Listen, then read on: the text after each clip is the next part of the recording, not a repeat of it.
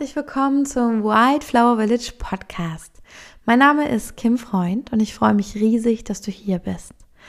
Heute haben wir eine Folge, die ist ein Interview und zwar mit Lilly. Lilly lebt mit ihrer Familie mit inzwischen zwei Kindern off the grid, könnte man sagen. Also hat eine ähm, ja, für den Mainstream gesagt, alternative Form des Lebens gewählt. Ähm, ich würde, glaube ich, eher sagen, eine ursprüngliche Form, weil sie sich zurückerinnert, zurück ähm, ausrichtet in die Richtung, wo wir alle herkommen. Also die Frage, wie können wir näher an der Natur und mit der Natur leben? Wie können wir wieder uns lösen von Systemen und Strukturen, die menschgemacht sind und zurückfinden zu unserer ursprünglichen Natur, zu der Art und Weise, wie wir mit Mutter Natur sonst zusammengelebt haben vor vielen hundert Jahren, wie wir auch zusammengelebt haben in Gemeinschaft, wie wir dieses Leben gemeistert und äh, gestaltet haben, weil sie auch gemerkt hat, und ich glaube, das hört man auch in dem Interview, dass diese Art, wie äh, wir in dieser Gesellschaft, besonders in Deutschland, die wir uns aufgebaut haben, wie wir hier auch viel mit unserer Freiheit bezahlen, wie wir ähm, ja, einen ziemlich hohen Preis zahlen für all die Sicherheit und für all die Berechenbarkeit, die wir in unserem Alltag haben, die uns vermeintlich schützt und äh, ja, am Ende werden auch wir krank. Am Ende passieren auch uns unerwartete Dinge oder ähm, wir werden übergriffig behandelt vom, vom Staat oder von anderen Institutionen und sind am Ende, bleibt auch irgendwie das Gefühl, dass wir nicht wichtig sind, dass unsere individuellen Bedürfnisse nicht wichtig sind und dass es entscheidend ist, dass wir uns der Masse anpassen, dass wir es okay finden, um 8 Uhr in der Schule zu sein, dass wir es okay finden, 40 Stunden arbeiten zu müssen, um irgendwie eine überteuerte Miete zahlen zu können, dass ähm, Länder, also Landstriche oder ähm, auch Häuser, Grundstücke immer privatisiert sind und dass es fast nichts gibt, also kein Ort gibt, der allen gehört, aber der auch lebenswert wäre. Also wirklich das unprivatisierteste in einer Stadt ist ja dann noch maximal eine Parkbank. Aber das ist ja keine Lebensqualität oder vielleicht der Stadtpark, aber das geht auch nur bei gutem Wetter, dass man da gut sitzen und sein kann. Ansonsten muss man einen eigenen privaten Raum haben und zahlen können, was inzwischen immer schwieriger wird bei den Preisen. Mm, und wir dürfen einfach auch nicht die Menschen vergessen, die die große Mehrheit ausmachen, die sich das nicht unbedingt easy leisten können. Und äh, ja, da waren Lilly und ich uns sehr einig, dass ähm, das auch wichtig ist, da nicht zu abgehoben werden, zu werden und äh, die ganzen eigenen Privilegien für normal anzunehmen. Und ich fand es sehr spannend, mich mit ihr auszutauschen, auch über das Thema Gesundheit. Ähm, sie ist nicht krankenversichert mit ihrer, ja, also weil sie halt einfach nicht in Deutschland gemeldet ist, muss sie das nicht sein. Und was das auch macht mit dem eigenen Verständnis für dich und deinen Körper, deine Gesundheit, für deine Familie, deine Kinder. Und es geht hier, also das soll hier keinen Raum aufmachen dafür, das zu kritisieren. Äh, der Wildflower Village Podcast ist dafür da, um verschiedene Perspektiven zu zeigen und möglich zu machen.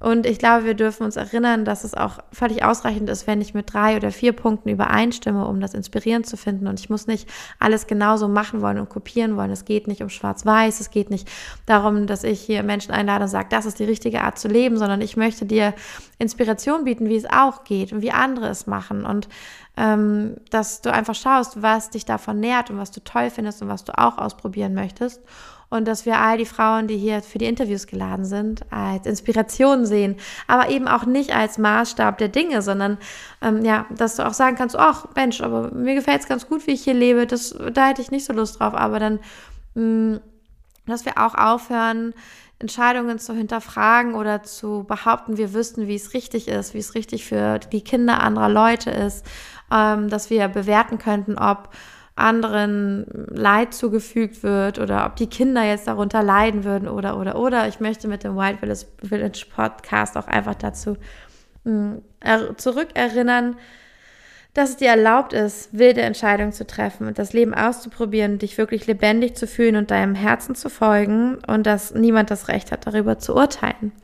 Und ja, solange wir darauf achten, dass andere nicht ähm, ja, sichtbar darunter leiden, was wir tun und dass wir andere nicht affekten, sondern bei uns in unserem Leben bleiben, so ein bisschen wie der kategorische Imperativ vielleicht, finde ich es wichtig, dass wir uns ausprobieren dürfen und dass wir auch lernen dürfen, dass es eine Fehlerkultur gibt bei uns, in der wir sagen können, hey, Mm, das, das ist dann vielleicht doch nicht so gut gelaufen, wie ich es mir gewünscht habe, aber ich versuche es jetzt nochmal anders und dass wir davon ausgehen, dass wir immer vom Besten bei den Menschen ausgehen, dass wir, wenn wir sie sehen und sie hören, sagen, ich gehe mal davon aus, dass du schon dein Bestes getan hast. Ich gehe mal davon aus, dass du es gerade richtig gut gemacht hast, weil was weiß ich schon, wie dein Tag heute verlief. Was weiß ich schon, wie die letzten Tage, die Wochen bei dir verliefen und was passiert ist und ähm, dass ich nicht anfange, Maßstäbe anzusetzen auf andere Menschen, die ich gar nicht kenne oder von denen ich gar nicht weiß, wie das Leben so läuft. Mm, das sage ich einfach, weil das die Eröffnung das Eröffnungsinterview ist und es mir so wichtig ist, dass wir einen sicheren Space haben für diesen Austausch, dass sich hier alle Wildflowers, die ich einlade, frei zeigen können und offen zeigen können und dass es möglich ist, Meinungen zu äußern und die einfach erstmal stehen zu lassen, ohne dass das sofort verteidigt werden muss. Und dass es auch für zukünftige Interviews ja, der Ton ist, den ich hier in diesem Podcast gerne ähm, anschlagen würde und den ich auch von allen erwarte, die zuhören. Deswegen, ich freue mich immer über konstruktive Nachrichten, konstruktive Kritik auch gerne, Anmerkungen. Bin auch total gespannt, wie das dann läuft, wenn wir das alles hier recht offen gestalten und so inspirierende Menschen da haben. Und Lilly lebt mit ihren zwei Kindern und ihrem Partner in Spanien in der Nähe von Barcelona inzwischen. Sie haben ein Haus auf Guatemala ähm, selber gebaut aus Lehm, also nach eigenen Vorstellungen mit den eigenen Händen, haben da in Community gelebt. In dem Interview erzählt sie, wie sie das Community-Leben erfahren und gefühlt hat, was ihr daran vielleicht auch nicht gefallen hat und ähm, ja, erzählt einfach über ihre Sicht auf die Welt, wie sie das Leben auf Reisen mit Kindern lebt, hat auch einen ganz wundervollen Tipp. äh, wie das Leben mit Kindern äh, funktionieren kann. Da musste ich auch sehr lachen, fand ich ganz toll. Und ich wünsche dir einfach ganz viel Spaß, weil ich glaube, es ist ein sehr inspirierendes Gespräch das hier auf dich wartet und enjoy!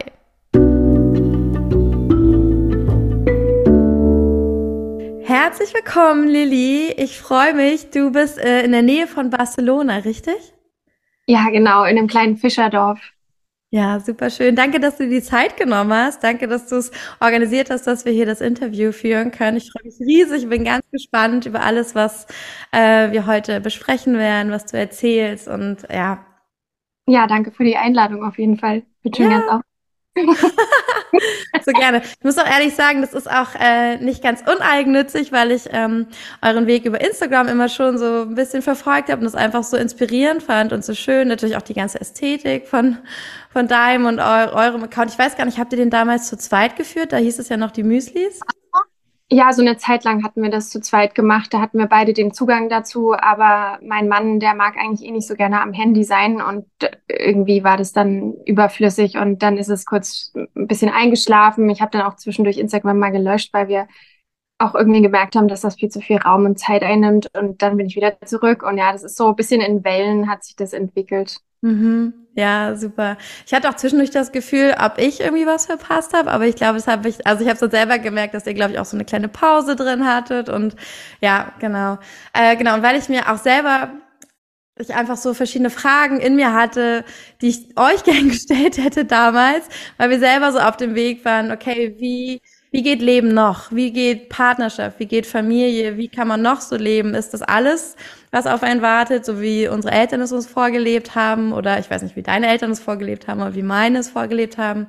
Oder ähm, ja, und deswegen finde ich es so schön, dass wir jetzt darüber sprechen können, weil ich glaube, dass es viele Frauen bewegt, die sich den Podcast anhören und sich auch wünschen oder fühlen, da ist so eine Sehnsucht nach ein bisschen mehr Lebendigkeit und so ein bisschen wild sein und einen eigenen Weg gehen, aber dann hapert es immer an der Umsetzung, wenn wir keine Vorbilder haben oder nicht sehen, wie das möglich ist.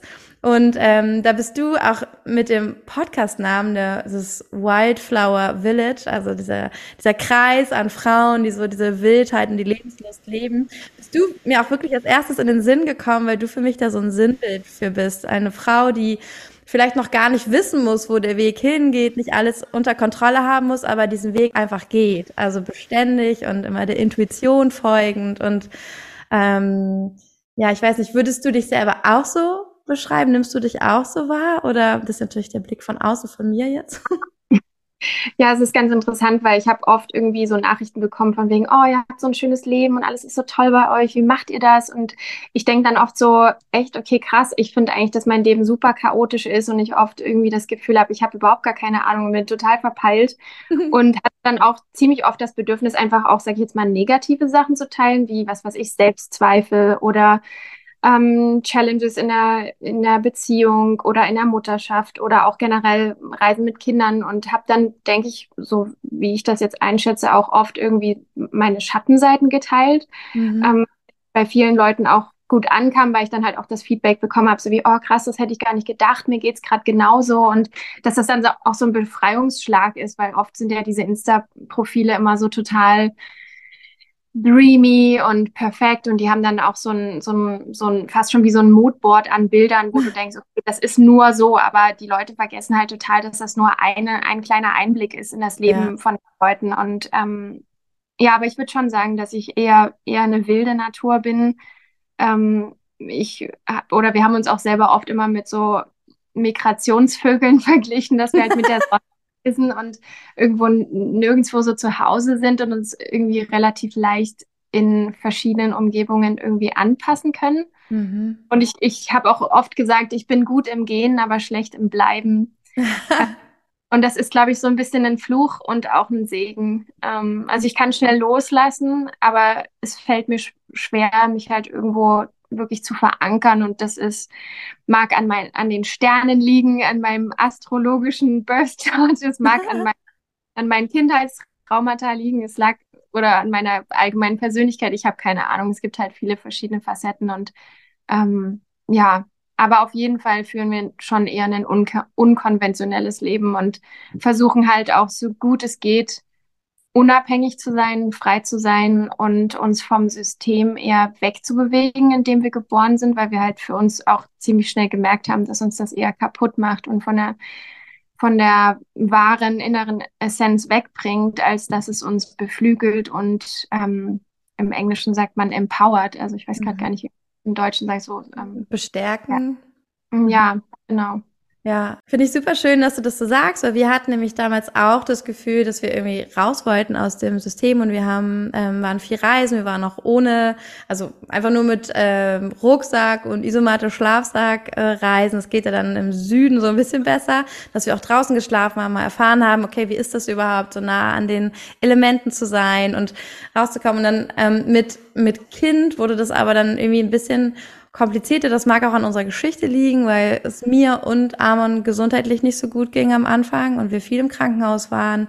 Ähm, und dann einfach durch diesen Schock und dieses Weitermachen äh, ich ein riesiges Sicherheitsbedürfnis hatte und ähm, dachte, okay, ich will jetzt dieses Leben, wo ich mich auf Dinge verlassen kann, wo eine Struktur da ist, dann lieber viele Dinge, die mir helfen, es leichter zu machen, weil sowieso gerade nicht so Raum für Intuition so aus meinem körperlichen war, sondern so der Verstand übernommen hat, um uns alle in Sicherheit zu bringen. Und jetzt, wo das so abklingt und ich merke, okay, diesen Schmerz auch so verarbeitet zu haben, hatten auch äh, mein Mann und ich so ein Gespräch und waren so, hey, ja, wir haben jetzt so ein großes, tolles Haus, also es ist nicht unser Haus, aber wir mieten das und es ist ein Garten und alles, was wir so haben, macht es uns leichter, aber ist das nicht auch ein bisschen viel? Ist das nicht irgendwie auch too much und waren wir nicht auch total glücklich, als wir in unserem Van gelebt haben und alles aufgelöst hatten?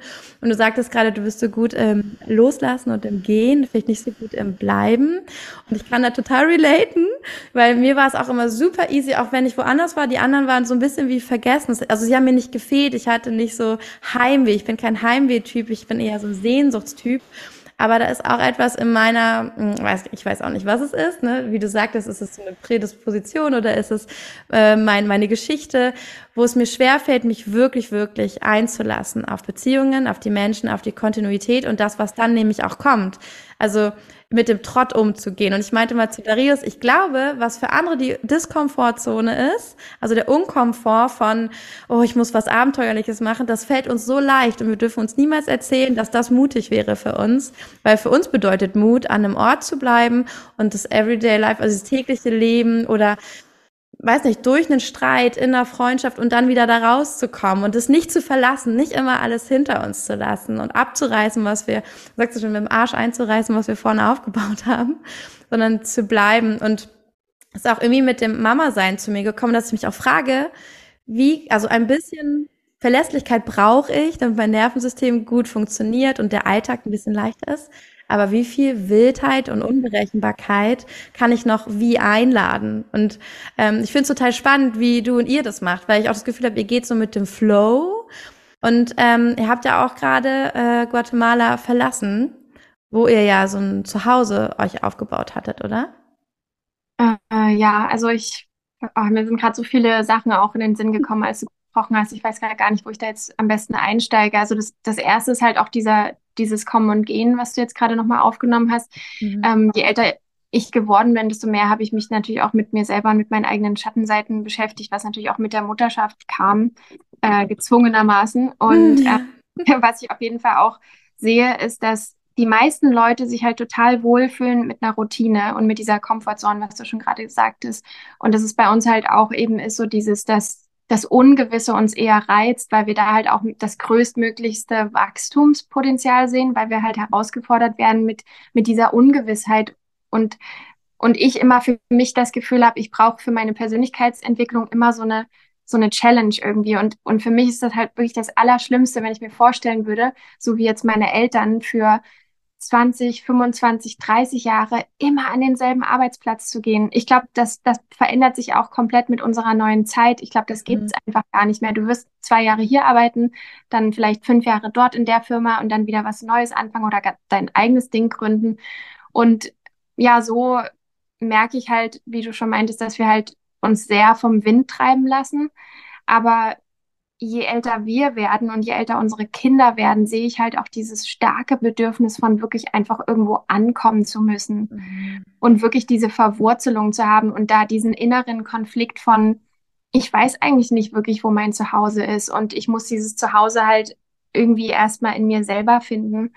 Und ähm, bis jetzt, wir haben einfach schon so viele verschiedene Lebensmodelle ausprobiert. Wir haben im Van gewohnt, wir haben uns ein Wohnmobil gekauft ähm, wir wollten so eine Art Wanderzirkus machen, haben uns ein riesiges Festivalzelt gebaut, mit dem wir auch. Geil, ja. Dann habe ich gesagt, ähm, kann ich auf gar keinen Fall machen mit so einem kleinen Kind von Festival zu Festival rennen. Dann haben wir das wieder über, über den Haufen geworfen. Dann wollten wir auf Weltreise gehen. Dann haben wir es versucht, noch so ein bisschen mit den Kids irgendwie weiterzumachen, haben gemerkt, das ist natürlich auch teuer und anstrengend und einfach ab einem gewissen Punkt nur noch Nerven aufreibend.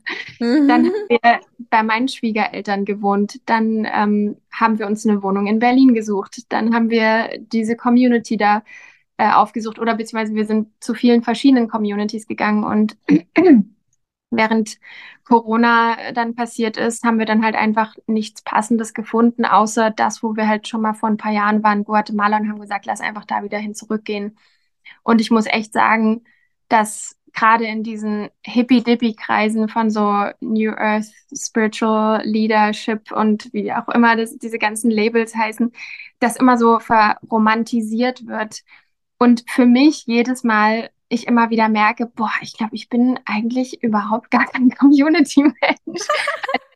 Im Sinne von, ich, ich merke halt immer wieder, äh, wie viel, also krassen eigenen Rückzugsort ich eigentlich brauche und wie viel auch physischen Abstand zu anderen Menschen ich brauche. Und bis jetzt, ach so, ich habe noch vergessen zu erwähnen, dass wir ja auch diese Jurte im Wald haben. Und bis jetzt, wo ich mich wirklich am meisten immer wohlgefühlt habe, war diese Jurte, weil die ist, die ist halt in so einem kleinen Waldtal.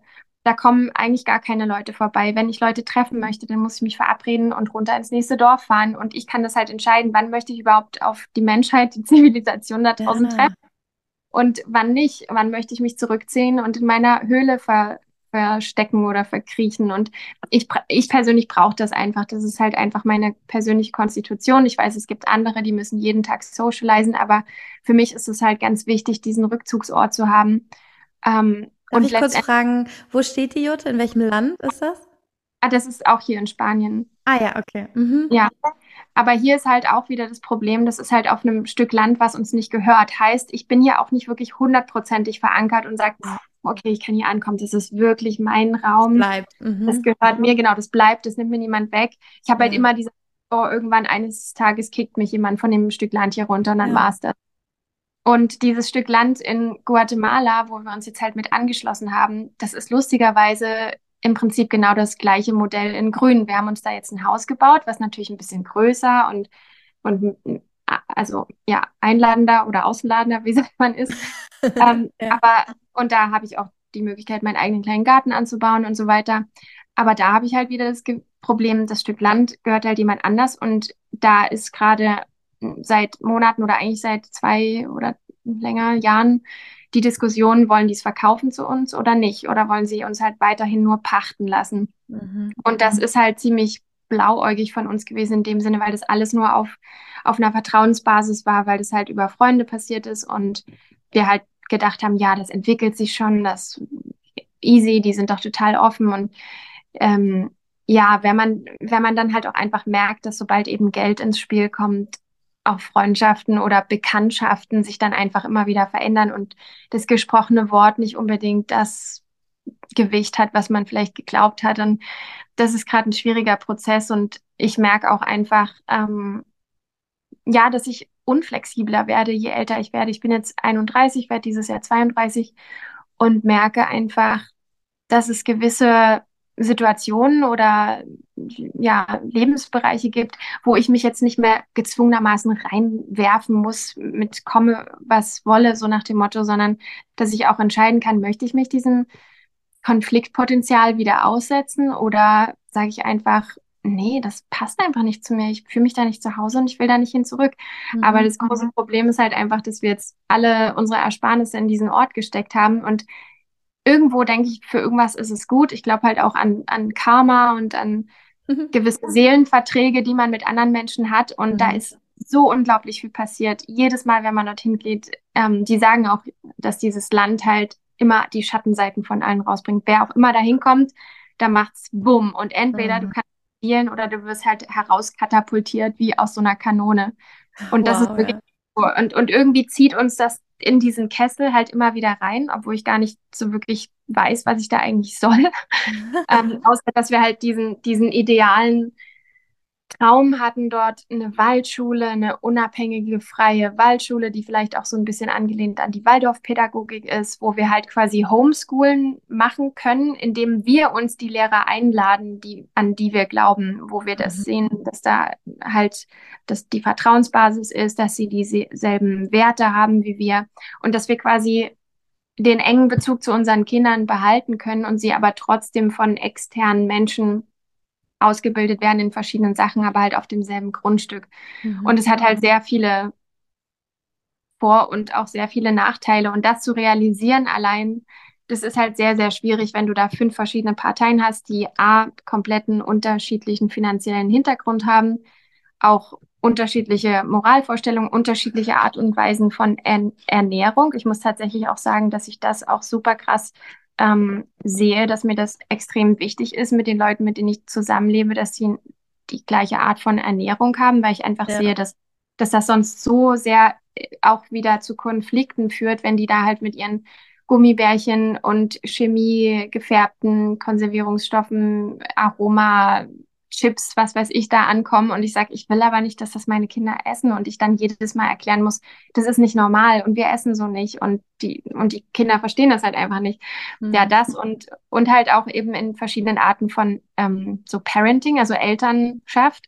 Ich habe halt auch gemerkt oder gesehen, dass vor allem in diesen alternativen Kreisen es extrem viele anti-autoritäre Eltern gibt, wo ich einfach merke, dass mich das super krass aufregt, weil ich sehe, dass diese Kinder von diesen anti-autoritären Eltern, die sehr frei sind und sehr, ah, mach doch, was du möchtest, Kind, so nach dem Motto, dass es eigentlich eine Art und Weise von, in meinen Augen, Abuse ist, also eine Art von, ähm, wie sagt man, eine, eine Miss, Miss, Missbrauch, Misshandlung, ja, du meinst auch Vernachlässigung. Also ich empfinde ja, es als Vernachlässigung. Also das ist, ja, die Kinder alleine lassen mit etwas, wo sie Erwachsene brauchen, so wofür genau, wir da also, sind, den Rahmen zu halten und die auch manche Regeln zu setzen, einfach als Hilfe.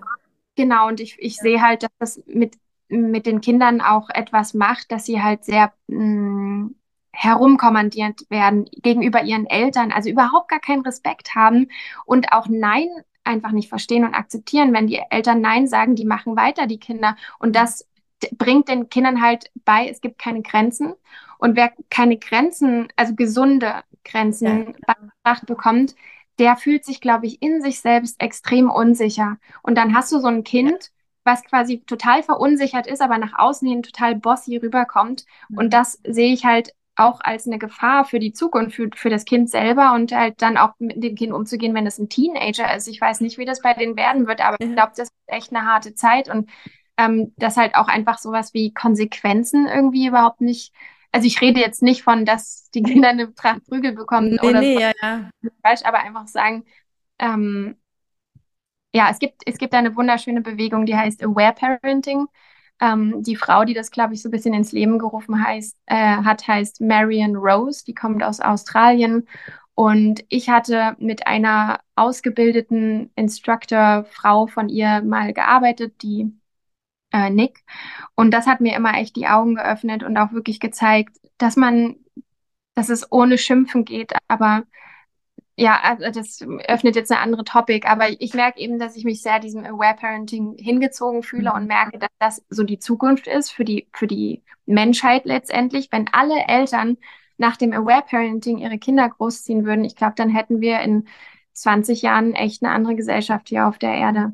Ja. Ich glaube, vielleicht ist das ähnlich wie die bedürfnisorientierte Begleitung von Kindern. Da gibt es ja auch im deutschsprachigen Raum äh, viele Leute, die das mh, mm, so ja einfach groß gemacht haben in letzter Zeit. Also in den letzten zehn Jahren, glaube ich, ist das ganz groß geworden, wo es ja auch heißt, okay, äh, das darf man auch nicht falsch verstehen, nicht jedes Bedürfnis, also nicht nur die Bedürfnisse des Kindes sind wichtig, sondern die des ganzen Familiensystems und wie wir das, eigentlich hat das ganz viel auch mit achtsamer Kommunikation zu tun, mit eben Grenzen wahrnehmen, also wie viel Achtsamkeit, ich muss ja erstmal für mich achtsam sein, um dann überhaupt zu wissen wie, und nicht mehr über Grenzen von anderen zu gehen und äh, das dann zu üben, wie jeder einmal bei sich bleibt, um dann mit den anderen wirklich in Kontakt treten zu können und dass ich ähm, Grenzen meines Kindes achten kann, ohne meine übergehen zu müssen und so. Das ist ja auch so ein Spiel, das erstmal gelernt werden darf, weil wir ja in der Regel, wahrscheinlich auch du vielleicht in deiner Familie, eher gelernt hast, besonders als Frauen und Mädchen, Grenzen erstmal zu ignorieren. Also deine Grenzen sind generell erstmal nicht existent, nicht wichtig. Nur wenn sie mit all den Grenzen des Außens übereinstimmen, dann sind sie okay. Also wenn jeder das akzeptieren kann und dass wir als Mädchen und Frauen das erstmal sowieso zurückgesteckt haben, ganz viel und das wieder zu lernen. Und was ich auch so absurd finde, dass wir gerade als Mütter, wo wir ja hauptsächlich die Grenzen setzen dürfen, meistens noch im Alltag und hauptsächlich den Rahmen halten dürfen für den Alltag der Kinder, dass gerade wir am wenigsten Grenzen setzen können, kulturell in unserer Gesellschaft, ist eigentlich fatal, weil ich glaube auch, dass, weiß nicht, so ein wie, hey, ich möchte nicht, dass du mich die ganze Zeit ich brauche jetzt eine Pause, ich möchte jetzt nicht mehr berührt werden. Ich möchte eine Pause. Und natürlich braucht das Kind Berührung. Vielleicht ist es gerade aufgeregt, aber dass ich dann sagen kann, pass auf, ich drücke dich jetzt einmal ganz fest und dann setzen wir uns kurz nebeneinander und halten nur Hand, aber bitte nicht die ganze Zeit anfassen. Sowas. Und dass es okay ist. Und natürlich muss dann mein Kind Abstriche machen, aber ich mache auch und aber irgendwie so kommen wir zusammen. Und ich würde auch, ich merke auch einfach bei unserem Sohn, der ist ja dreieinhalb, wenn ich dem keine Regeln geben würde und das Nein nicht einhalten würde, ich glaube, der würde am Abend völlig durchdrehen, weil er es würde ihn einfach durcheinander bringen, weil die die ähm, die wie sagt man so diese großen Gesetze, die wir als ihre, also wir sind ja so, man sagt immer so wie Götter für die Kinder, also wir machen ja die Welt für sie. Wenn meine Regeln plötzlich heute so sind und morgen so, dann verstehen sie ja die Welt schon gar nicht mehr. Und da merke ich auch, also wir haben auch mit vielen Hippies äh, gelebt in den Jahren, wo wir gereist sind und wir haben immer an den Stränden mit denen geschlafen und es war sehr abenteuerlich und viele hatten auch Kinder. Aber in der Art, mit allen umzugehen, also im sozialen Verhalten, habe ich die Kinder, von denen die den ganzen Tag machen durften, was sie wollten, wo aber auch die Eltern nicht da waren, sondern die Eltern haben ihr Ding gemacht und die Kinder sollten ihrs machen, dass ich auch gemerkt habe, dass die einfach nicht gut in Gruppen reingekommen sind, dass die dann irgendwie die zu wilden, also ist ja nicht schlimm wild zu sein, aber die waren einfach zu die haben zu sehr Grenzen überschritten von den anderen Kindern, so dass sie irgendwann doch ausgeschlossen wurden oder eben die anderen so haha gegickelt haben und weggegangen sind in Gruppen. Und es tat mir im Herzen leid, weil ich einfach so sehr gespürt habe, dieses Kind will eigentlich nur Anschluss haben und hat das nicht so richtig erfahren, dazu zu gehören und wie es sich verhält und wie dann vielleicht auch ähm, ja, man aufeinander gut reagieren kann und beieinander bleiben kann. Und es tat mir immer so leid, wenn ich die Eltern im Café drüben gesehen habe, die hatten ihre gute Zeit und abends wurden die Kinder dann nur kurz ins Bett gebracht und dann war immer die Story, ja, die leben ihr freies Leben hier am Strand und ich dachte so, mh, hm, sah für mich eher ein bisschen alleine aus, aber I don't know, was weiß ich schon. Und ähm, ja, finde ich auch spannend, das Thema. Ja, ich finde auch immer, die, die Dosis macht das Gift. Also was mir zum Beispiel auch aufgefallen ist, und das finde ich auch so spannend zu beobachten, ähm, also so Kinderspielplätze, einfach wirklich zu sehen, wie die unterschiedlichen Kinder aus den unterschiedlichen Familien aufeinander zugehen und wie die mit halt irgendwie einer, einer Konfliktsituation umgehen und dann wie sie sich selber daraus helfen können oder eben auch nicht und wie aufgeschlossen die auch sind. Und was mir immer aufgefallen ist, also die letzten Jahre, bevor wir das mit Guatemala angefangen haben, sind wir halt viel ähm, ja, in Europa rumgereist, aber dann auch immer im Winter nach Südafrika gegangen.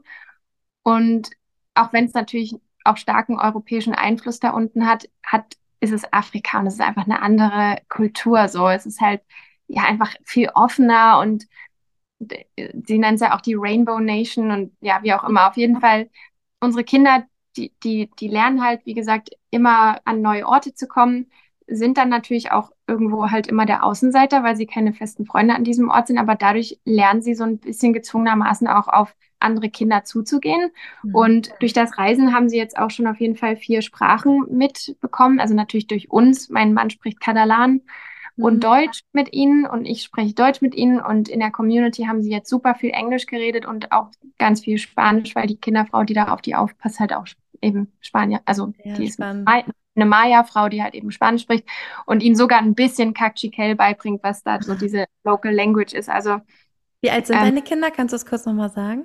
Ja, die jüngste ist drei und der älteste, der wird jetzt bald fünf. Mhm. Und was mir halt aufgefallen ist, jedes Mal, wenn wir zurück nach Europa gekommen sind und sie dann auf dem Spielplatz waren, waren sie halt super excited, weil in den anderen Ländern gibt es halt nicht so krasse ähm, Spielplätze wie hier in Europa, wo natürlich viel mehr Geld ist. Und da sind die so total hyper und so uh, und rennen rum und freuen sich. Und dann treffen sie so auf die anderen Kinder und, und gehen mit dieser freudigen Erwartungshaltung wie halt auf so einem, ich sag jetzt mal auf so einem Rainbow Gathering, wo die Leute ja, ja so alle so aufgeschlossen sind, gehen sie so auf die Kinder zu, so, jetzt lass uns spielen. Und die alle so, wer bist denn du? Lass mich in Ruhe. Und ignorieren die komplett, sagen nicht mal was, drehen sich einfach weg und gehen. Wow. Und die dann so, hä, was, was ist denn jetzt? Irgendwie verstehe ich gar nicht. Oder auch, was mir auf, aufgefallen ist, dass ähm, in diesen Ländern, wo die Kinder mehr Geld haben, oder die Familien, meine ich, ähm, ihre Spielzeuge auch nicht so gerne teilen. Das ist crazy, oder?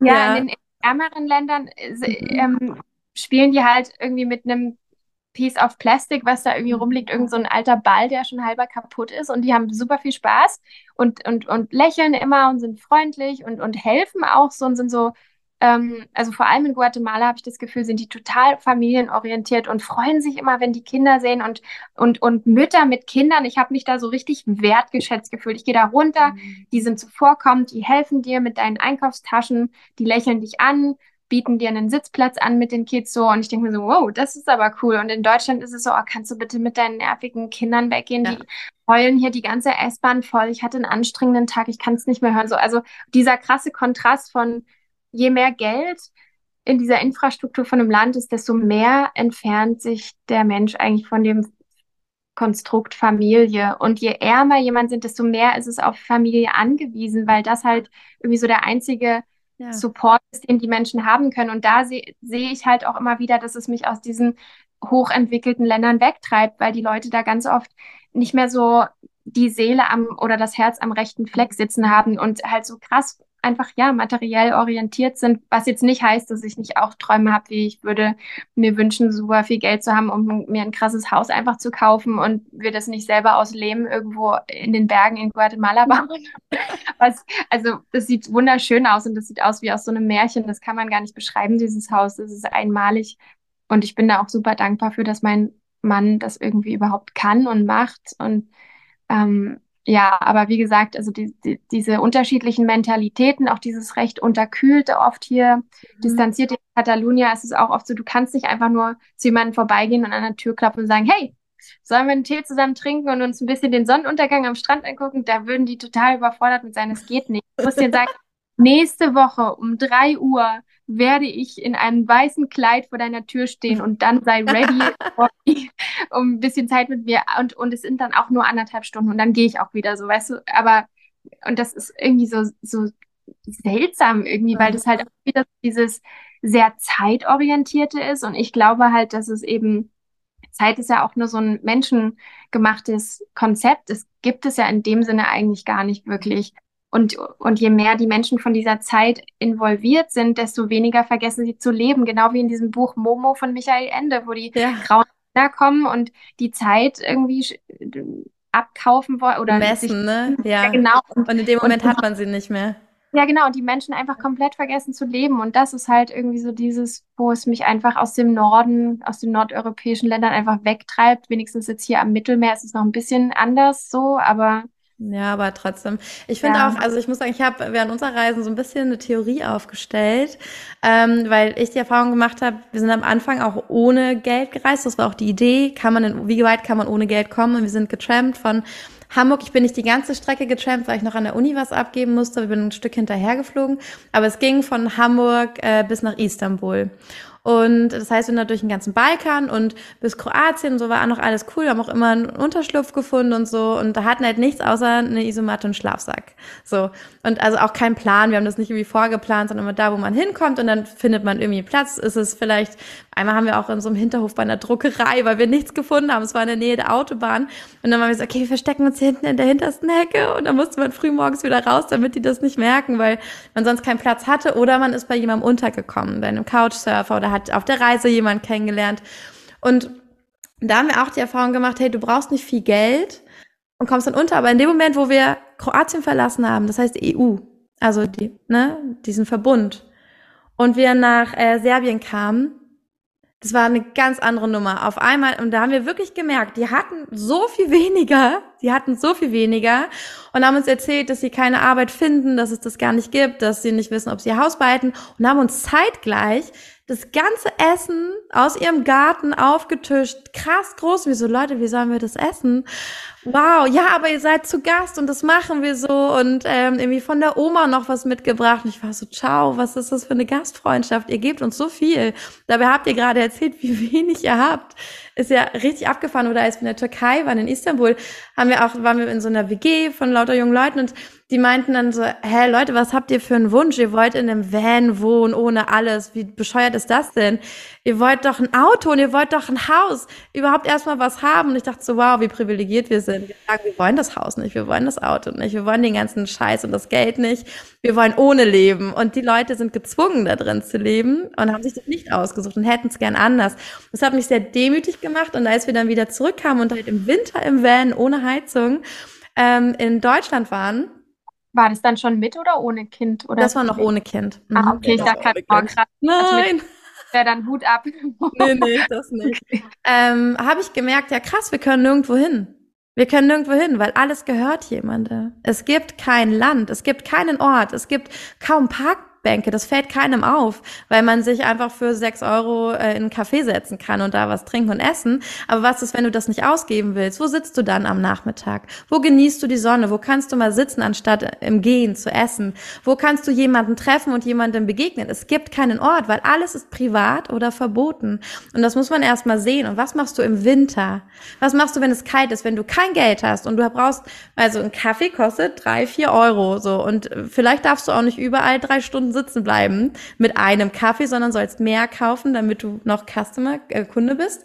Ähm, wie lang kannst du dann in dem Kaffee aushalten, wenn du sagst, okay, ich möchte eigentlich nur ein, zwei Euro ausgeben? Das kannst du in Deutschland gar nicht machen. Dafür kriegst du gar nichts. Das heißt, du kommst nie in warme Räume. Das heißt, du musst für bei etwas dabei sein, bei einem Event sein, teilnehmen, zu einer Gemeinschaft dazugehören, wenn auch nur für den Moment, für Kontakt, musst du erstmal bezahlen, um in den Raum reinzukommen. Und das, das liegt daran, dass es so kalt ist, dass man auch nicht draußen sein kann, dass wir irgendwann angefangen haben, alles zu erschließen, alles zu monetarisieren.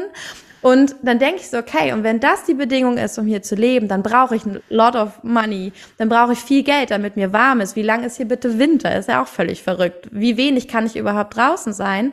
Und wie privilegiert ist es, wenn ich einen Garten habe? Das haben ja auch die wenigsten. So, und das heißt, ich brauche das ganze Geld, um irgendwo in Räume zu kommen, wo ich mal was machen kann, wo ich nicht in meiner kleinen Wohnung gefangen bin oder im Winter muss ich ja irgendwie drinne sein. Dafür ist es einfach zu kalt. Das heißt, ich glaube, Menschen im Norden sind gewohnt, viel zu arbeiten, um sich das leisten zu können in einer privatisierten Welt. Und dann wirst du ernst, dann wirst du isoliert, dann bist du müde, dann bist du, dann ist alles nur ich und meins und oh mein Gott, ich bin völlig fertig mit den Nerven und krieg das auch noch vererbt von meinen Ahnen.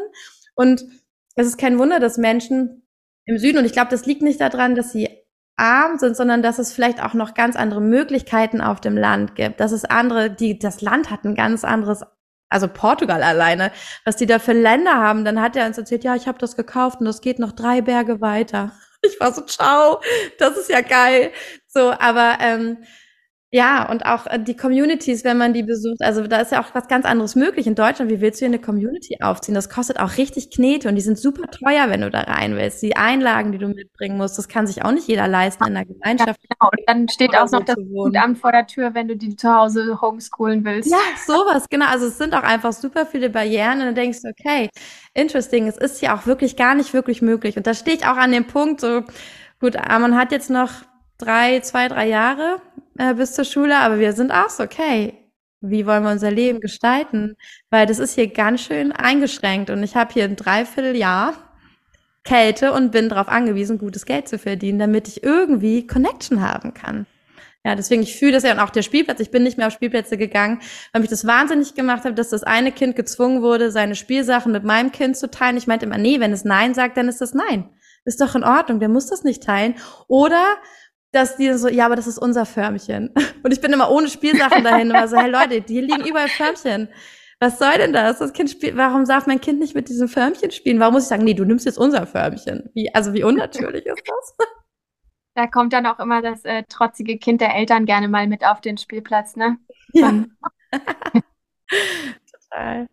Ja, spannend. Aber deswegen, ich, ähm, ich finde es äh, total Vielleicht fühle ich mich deswegen auch so zu deinen Stories und so hingezogen, weil ich immer denke, so, ja, genau das habe ich auch schon mal gedacht. Genau, aber wo ist die Lösung? Und ich glaube, man sucht sich auch immer Menschen, die nach der gleichen Lösung suchen, die so ein bisschen auch gucken, wie ist das denn möglich? Ich habe hier so einen Konflikt entdeckt, wie kann das gehen? Ähm, ja, Finde ich spannend. Und habt ihr aber, du hast ja gesagt, ihr seid jetzt gerade ähm, in Spanien und schaut jetzt, wie es weitergeht und wie ihr das mit Guatemala macht oder wo es wirklich hingehen soll. Also ihr sucht gerade auch nach dieser Idee von, okay, wie viel Wurzel ist gebraucht und wie viel Freiheit ist möglich? Ja, also wir, ich habe da schon so oft drüber nachgedacht. Für mich gibt es halt irgendwie so diese vier Kategorien, äh, die man im Leben hat. Einmal die Beziehung zu sich selber, die Beziehung zum Partner, die Beziehung ähm, zu den Kindern und deine Karriere. Hm. Und ich finde es einfach unglaublich schwierig, alle vier unter einen Hut zu bekommen, in der Art und Weise, wie wir leben, ähm, mhm. an dem passenden Ort, dass sich auch alle vier Familienmitglieder wohlfühlen. Der eine mag mehr Sonne, der andere braucht das Meer, der nächste mhm. will irgendwie bei den Bergen sein. Es ist immer so dieses, die ganze Zeit einen Kompromiss machen. Und bis jetzt haben wir halt einfach nur so gelebt, ähm, dass wir halt im Sommer hier in Europa gearbeitet haben, so viel wie wir konnten, Geld angespart haben. Also ich und mein Mann, wir arbeiten halt beide in der Modeindustrie, Fashion und Werbeindustrie und ähm, das ist halt schon auch immer so ein Stück seine Seele verkaufen und ja, ihr modelt, ne? Ja, genau. Und das, also was heißt Seele verkaufen? Ich, ich komme halt selber aus einer Familie. Meine Eltern, die sind, die haben beide Operngesang und Musiktheater studiert und haben sich dann darüber halt kennengelernt. Und ich war meine ganze Kindheit immer mit in den Theatern oder in der Oper. Meine Mutter singt immer noch äh, in der Oper und bin halt quasi mit diesem Theater und Darstellen und irgendwas verkörpern und so, ja, dieses Schauspielerische irgendwie groß geworden. Deswegen fühlt sich das für mich jetzt nicht so fernab davon an, weil als Model verkörperst du ja auch irgendwie eine Rolle oder als Darstellerin und, und das halt auf kurze Zeit. Und ich muss auch sagen, so oft, wie ich diese ganze Branche verteufelt habe und gesagt habe, boah, ich kann das nicht mehr, das nervt mich so, diese Oberflächlichkeit und all das und diese und Fast Fashion, das ist ja auch eben eigentlich mhm. nichts Gutes für den Planeten und so weiter. Auf der anderen Seite ähm, hat es uns halt bisher den Lifestyle ermöglicht, den wir hatten, eben dieses nomadische, dass wir quasi wie so eine Saison Gastarbeiter nach Europa yeah. Geld ansparen und dann über den Winter abhauen, wo auch immer wir hinwollen und dann halt den Winter über von Ersparnissen leben. Und ich hatte halt so oft auch Leute, die mich gefragt haben, ja, wie macht ihr das immer? Das muss doch übelst teuer sein irgendwie. Und dann denke ich mir so, ja, kommt halt drauf an, ne, wie du reisen willst. Wenn du dir irgendwie ein Vier-Sterne-Hotel ähm, oder so ein krasses Airbnb für, weiß ich nicht, 200 Euro die Nacht äh, mhm. suchst, dann klar, dann würde ich damit auch nicht lange hinkommen. Aber du halt an Orte gehst, die halt eben alternativ sind, die in der, in der Natur sind. Ähm, also wir gehen vor allem halt auch krass nach den Mietpreisen. Gehen an die Orte, wo wir wissen, dass wir nur einen ganz schmalen Taler für die Miete bezahlen und investieren dann eher unser Geld in gutes Essen, in Bio, ähm, ja, in Bio-Essen, was ja heutzutage auch ein Vermögen kostet.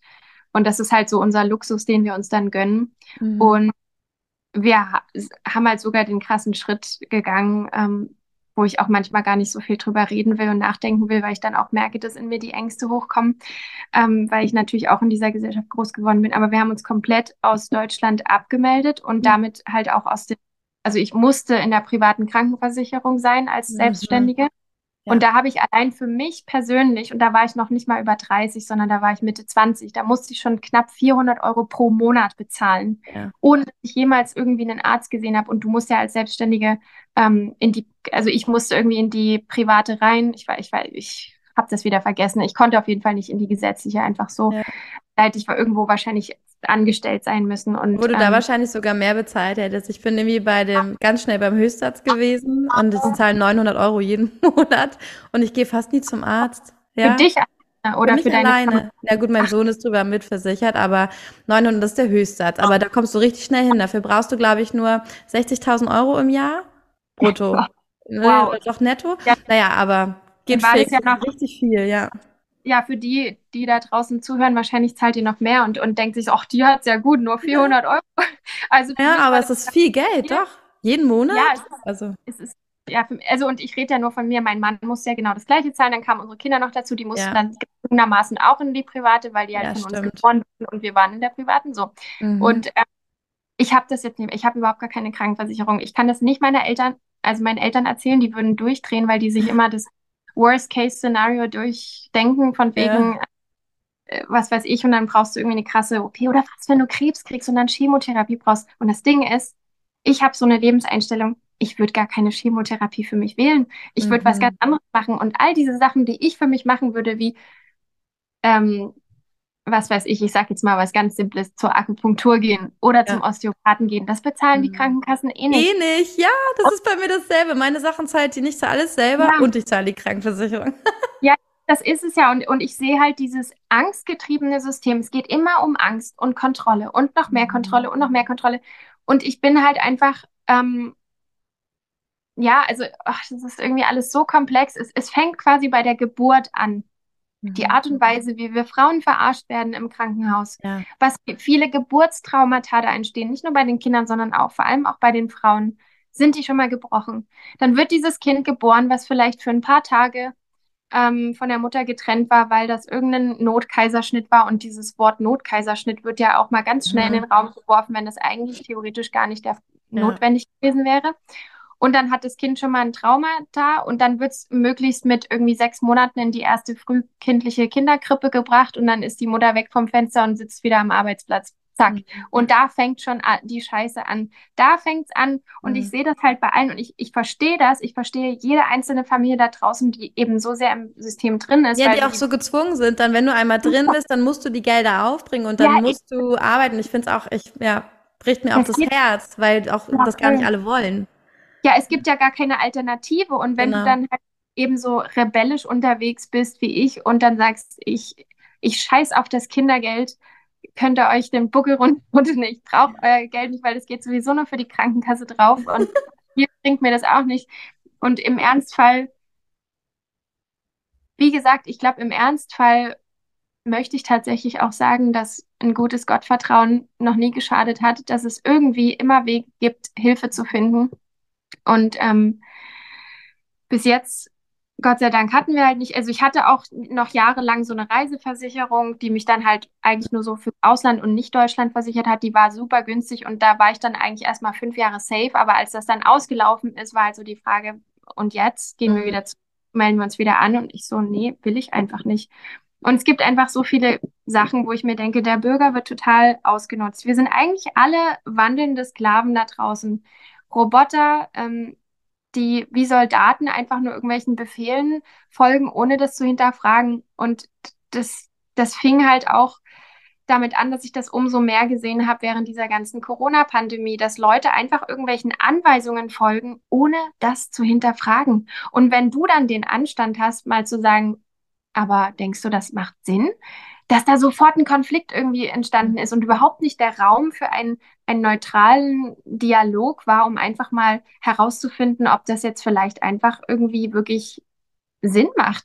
Mhm. Und einfach das zu sehen, dass in Deutschland vor allem eigentlich so ein unterschwelliger Totalitarismus in meinen Augen herrscht und den wollen die Leute aber nicht sehen. Und, und ich finde, da sind halt viele in so einer Art Trance und mhm. Und ich habe tatsächlich auch einige Freundinnen irgendwie verloren dadurch, weil die gesagt haben, oh, du übertreibst jetzt und ähm, du mit deinen Conspiracy-Sachen und so weiter. Und ich denke mir so, okay, wenn, wenn, wenn das für euch eure Wahrheit ist und ihr weiterhin in diesem System leben wollt, ich glaube, es ist eines Tages absolut zum Scheitern verurteilen und es wird clashen, es wird nicht auf ewig so weitergehen können. Und wir müssen was verändern. Und wenn wir in der Gesellschaft wirklich was verändern wollen, dann müssen wir uns autark machen. Wir müssen uns versuchen, vom System abzuwenden und so, so viel wie möglich eben Sachen selber machen. Allein heute sind wir mit unseren Kindern rausgegangen und haben wilde Malve gesammelt, weil die hier überall wild gerade wächst und super gut für Husten ist. Und wir haben Hustensaft mhm. und Hustentinktur angesetzt.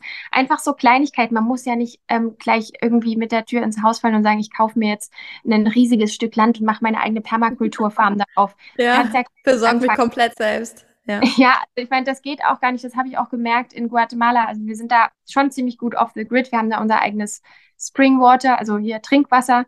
Ähm, wir haben ein Solarpanel und wir haben da auch genügend Stück Land, dass eigentlich jede Familie für sich selber Gemüse anbauen könnte. Und dann mhm. ist natürlich die Frage, willst du dann trotzdem noch deine Chicken McNuggets und ein paar Pommes am Abend irgendwo holen? Oder kannst du darauf verzichten? Und so viele Leute, die sind halt, das fängt schon beim Snickers an. Die können sich nicht vorstellen, ein Leben ohne Snickers zu haben. Ich muss mir Snickers an der Tanke jetzt noch kaufen, wenn ich vom Job nach Hause fahre. Mhm. Und das Leben so krass zu reduzieren auf was ganz Minimalistisches, was eigentlich so pur ist, dass du komplett wieder zu deinen menschlichen Wurzeln, von deiner puren mhm. Menschlichkeit zurückkommst, so wie Gott dich quasi geschaffen hat, im Paradies, weißt du, Mann und Frau, einfach nur ja. Natur drumherum. Und da braucht man eigentlich gar nicht so viel. Und das, das ist, glaube ich, den vielen Leuten da draußen oft gar nicht so bewusst, weil ich merke das auch bei, also ich habe jahrelang auch in Berlin gewohnt und ähm, habe mir auch nie vorstellen können, da irgendwie wegzugehen und wollte mich da irgendwie ähm, ja in, in der auch so in der Branche da hocharbeiten. Auch also ich habe mal eine Zeit lang in so einer Werbefilmproduktion gearbeitet und dachte so voll, das ist es. Und ähm, was die Leute da auch einfach alles für Zeug ständig kaufen und noch eine neue Boombox und noch ein, irgendeinen ja. eine Designerlampe und also du, die Stadt ist dafür gemacht, um Geld auszugeben. Wenn du ja. irgendwie verändern willst, dann wäre schon mal mein erster Tipp, zieh aus der Stadt raus und suchst dir irgendwo ein kleines Dorf. Das ist tatsächlich, also wir wohnen ja hier in einer Kleinstadt am Dorf, also der Rand von der Kleinstadt und äh, ist in so einem alten Bauernhaus, ein riesengroßer Bauerngarten, halt richtig schön. Und ähm, ich habe hier, ich hatte ähm, Anfang des Jahres, ist nicht diagnostiziert offiziell, aber wirklich so ein Burnout und ich habe schon seit Jahren gedacht, ich glaube, ich bin immer an der Kante dazu und fisch mich da immer selber raus. Ähm, und da war es einfach passiert und ich konnte nicht mehr arbeiten und alles, egal was, es war zu viel. Um 11 Uhr war ich schon so müde, als hätte ich zwei Wochen durchgemacht irgendwie. Und äh, was mich wirklich geheilt hat, war mein Garten. Und das sogar Januar, Februar. Ich bin dann irgendwann raus, dachte so, was soll ich machen? Ich kann nichts mehr machen.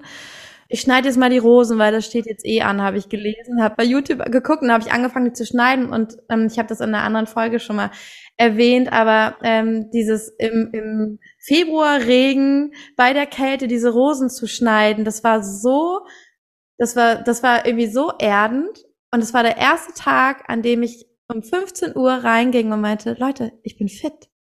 Ich kann stehen, ich kann atmen, ich kann lachen, ich kann denken, ich habe keinen Brain Fog, ich fühle mich richtig gut. Ich bin richtig glücklich und zufrieden, ich bin im Moment.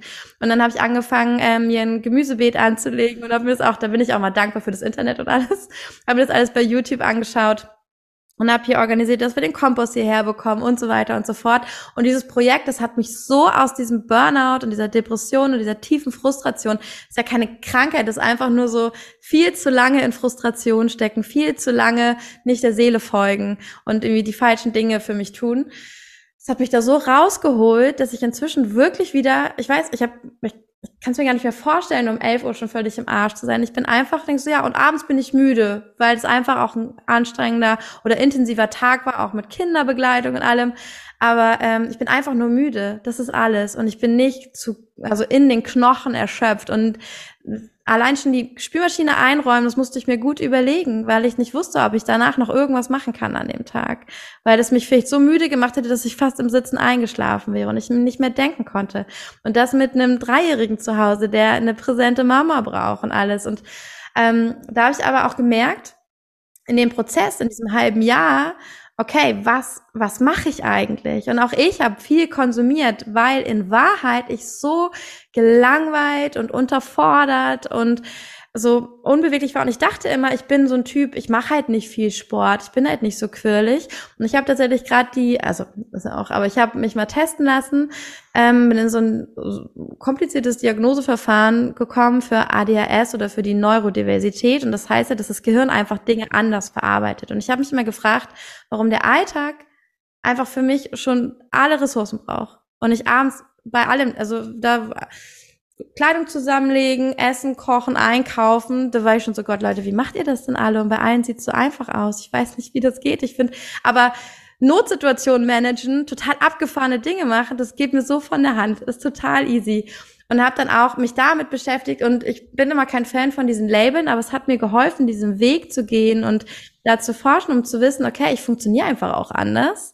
Und ähm, habe gemerkt, ich bin doch viel aktiver, als ich immer dachte. Und dass ich so ruhig und so langsam bin, ist ein Effekt von, ich habe mich so viel selbst betäubt.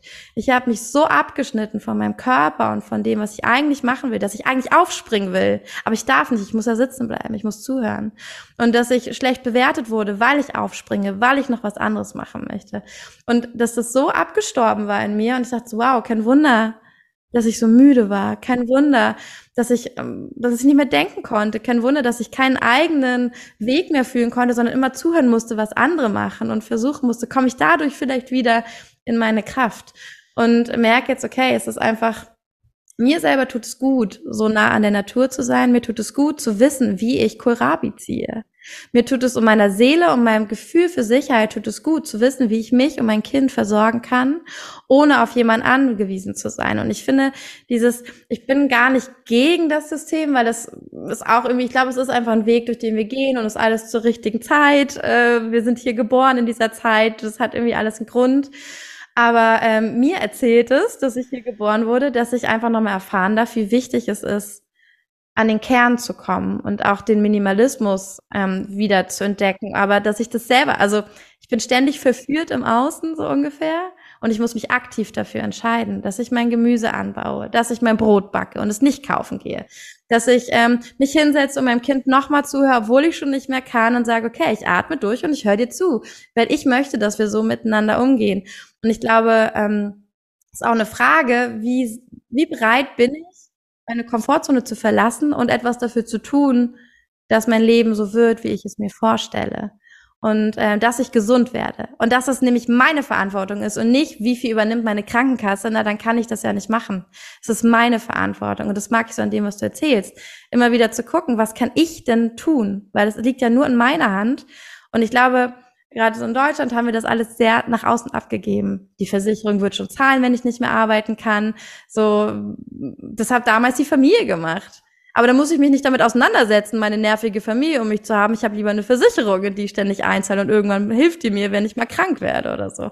Und sich davon irgendwie zu lösen oder wieder ja, zurück zu diesem menschlichen Weg von dem industriellen vielleicht zu kommen. Das ist auch ja so ein Weg ist. Und es war für mich bis jetzt auf jeden Fall ein Weg, wo ich gesund geworden bin wieder. Und das äh, in einem halben Jahr, was, wo alle meinten, niemals, vielleicht hast du neben Nierenschwäche, das dauert eh Jahre, Burnout dauert auch richtig lange. Und ähm, es mir gut zu merken, dass ich mich selber wieder gesund gemacht habe. Und alle Ärzte meinten, die Blutwerte sind gut. ja, das ist ja auch das Spannende, wenn du jetzt äh, so auf diese ähm, Gesundheit zu sprechen kommst und auch so Diagnosen von anderen oder Eigendiagnosen durch Google Research, was man ja, ja. nicht machen sollte. Ich hatte das jetzt tatsächlich in den letzten Jahren einfach so oft und musste es mir leider immer wieder selbst bestätigen, indem ich dann doch wieder zum Arzt gerannt bin. Sorry, wenn ich jetzt so anti klinge, ähm, anti gegen so den ganzen Mainstream, aber es ist einfach meine eigene Erfahrung, die ich ja. gemacht habe, dass ich, ich hatte schon echt viele Falschdiagnosen von professionellen Ärzten, die jahrelang studiert haben, Doktortitel haben und irgendeinem Krankenhaus einen Chefarzt sind oder so. Also ein gutes Beispiel ist zum Beispiel, ich hatte ähm, letztes Jahr hat es angefangen, dass mein Körper Zeichen hatte von, dass ich irgendwie krasse hormonelle ähm, äh, im Inbalance habe. Mhm. Meine Haare sind ausgefallen. Ich hatte eine richtig krass starke Periode. Die war zwar immer regelmäßig, aber ich habe so viel geblutet, wie ich noch nie in meinem ganzen Leben geblutet habe, bis zum Punkt, wo mein Blut fast nur noch ähm, geklumpt war und gar nicht mehr flüssig war. Es hat mir super viel Angst gemacht. Ich bin dann eben zum Gynäkologen gerannt, zu verschiedenen Ärzten, hatte dann zwischenzeitlich wieder gar keine Zeit, mich um meinen Körper zu kümmern, weil wir dann gereist sind, umgezogen sind, ich dann wieder gearbeitet habe. Und dann in Guatemala bin ich halt nochmal zum Arzt gegangen und die haben da schon moderne Krankenhäuser auch mit Ärzten, die sich in den USA ausbilden lassen und dann kommen die halt zurück so. Also das ist jetzt nicht irgendwie hm, hinterweltlich oder so. Mhm. Und ich komme da halt hin und mache einen Scan bei zwei verschiedenen Gynäkologen, weil ich mir dann auch eine Zweitmeinung einholen wollte. Und beide haben mir gesagt, ich hätte Endometriose oder Adenomiose und die einzigen Varianten, die sie mir als Verfahren anbieten können, ist entweder, dass ich mir mein Uterus komplett rausoperieren lasse oder die Antibabypille bis quasi ans Ende meiner Tage nehmen könnte, mhm. was beides für mich überhaupt nicht in Frage gekommen wäre. Ja. Und dachte mir so, okay, ich warte jetzt mal ähm, und versuche irgendwie online irgendwelche Womb Wellness Practitioners zu finden, habe ich leider einfach niemanden passendes gefunden, ähm, die entweder affordable gewesen wären oder irgendwie Zeit hatten und bin dann hier nochmal in Barcelona zu einer Gynäkologin gegangen und die hat gesagt, also ich kann davon gar nichts sehen. Ich weiß nicht, wo die das gesehen haben. Du hast das nicht. Das wow. Einzige, was ich sehen kann, ist, dass du so, ähm, siehst irgendwie Mini, also Polyovarian Cyst Syndrome, irgendwie so heißt mhm. das, ne? Ja, PCO, glaube ich, oder so, ja. Ja, und das ist halt auch wieder ein Zeichen von eben dieser Hormon-Imbalance. Und was ich dann, ich habe dann total viele verschiedene Sachen gemacht. Ich habe dann super krass viel mit mir selber experimentiert im Prinzip, aber darüber total viel über Pflanzen, Naturheilverfahren irgendwie in Erfahrung gebracht und habe mich eigentlich in dem ganzen halben Jahr ziemlich weitergebildet in dem Feld. Ich würde jetzt nicht sagen, dass ich mein Wissen als, als Professional Practitioner irgendjemanden anbieten kann, aber einfach dieses, ich trete jetzt in die Verantwortung herauszufinden, was mit meinem Körper los ist, warum ich das habe und was ich dagegen machen kann oder dafür vielmehr. Ja. Und dann hat es mich zu der German New Medicine gebracht, in, mhm. also die germanische Heilkunde. Vielleicht kennen das manche, die jetzt gerade zuhören, was von einem Typen erfunden wurde, der Dr. Hamer. Der hat einfach ähm, kranke Leute, die halt äh, zum Beispiel jetzt Krebs hatten, hat er dann eben neurologisch geguckt, welche ähm, Areale im Gehirn sind gerade aktiv und zu welchem mentalen Konflikt gehört ähm, diese Verbindung. Und dadurch konnte der dann quasi eine Übersicht schaffen zu jedem möglichen ähm, physischen Symptom, was du dir vorstellen kannst, gibt es immer eine mentale Geschichte, ein ja. Programm, was du gerade in deinem Kopf fährst, was dieses Symptom kreiert. Und wenn das alle wissen würden, dann wäre das Big Pharma ähm, Healthcare System komplett machtlos. Mhm. Natürlich wollen die, dass das als Schal Scharlatanerei oder wie sagt man, Scharlatan ja, ja, genau. bisschen abgestempelt wird. wird ja. ja, genau, und alle schön weiterhin ihre Pillen einschmeißen und ihre anderen Sachen nehmen. Und ich habe dann eben geguckt, ähm, was bedeutet das denn? Habe dann auch tatsächlich mir eine Session gegönnt mit einer, die heißt Dr. Melissa Sell. Die hat auch ein Instagram, wenn das die Leute interessiert, könnt ihr mhm. euch mal angucken. Ähm, und hatte so eine Info-Session mit ihr. Ich habe ihr dann halt alle meine Symptome erzählt und sie hat mir dann halt gesagt, ja, das könnte halt mit dem und dem zusammenhängen und das und das. Und es hat alles im Prinzip wie die Faust aufs Auge gepasst. Und ich ja, so, okay, wow. ähm, krass, also äh, sehe ich jetzt hier mich voll drin wieder. Ich ähm, fühle mich, was weiß ich, ich, ich weiß gerade nicht mehr, also es ist innerer Konflikt mit dem Partner, mit der Karriere, mit der ähm, Rolle als Mutter. Und dann war immer wieder dieses Self-Devaluation-Konflikt. Immer mich selber schön runterputzen und sagen, ich bin nicht gut genug, ich habe es wieder scheiße gemacht, ich bin, ich, ja, ich, ich bin nicht die, die ich eigentlich gerne sein würde. Und, und es ist so krass, ich hatte dann sogar auch so Arthrose-Erscheinungen in der rechten Hüfte. Und das ist auch Self-Devaluation-Konflikt. Und jetzt jedes Mal, wenn ich merke, dass meine Hüfte wieder so muckert und so dieser Schmerz wieder aufflammt, ich so, okay, stopp, Lilly, was hast du dir gerade gedacht? Und es ist ja. wirklich immer dieses Scheiße, ich habe gerade wirklich wieder mich selber runtergemacht. Hör Super auf damit. Mhm. Und, und, und ähm, deswegen glaube ich auch, dass jede Depression, jedes Burnout, jedes, was auch immer, was da draußen für mhm. Diagnosen da draußen sind, das ist ja. einfach, das ist einfach der Mülleimer, der voll ist.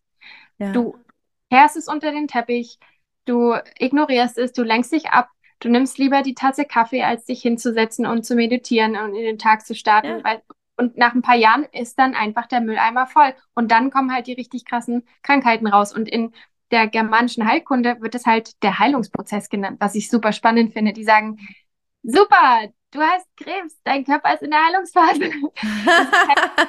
du hast quasi den Konflikt schon mehr oder weniger ähm, hinter dir und jetzt kommt dein Körper ah, in die Heilungsphase. Ja. Und, und, selbst Bakterien und Parasiten und ja. alle möglichen kleinen Kriechsachen, die man im Körper hat, die sind alle dafür da, um dich zu okay. unterstützen.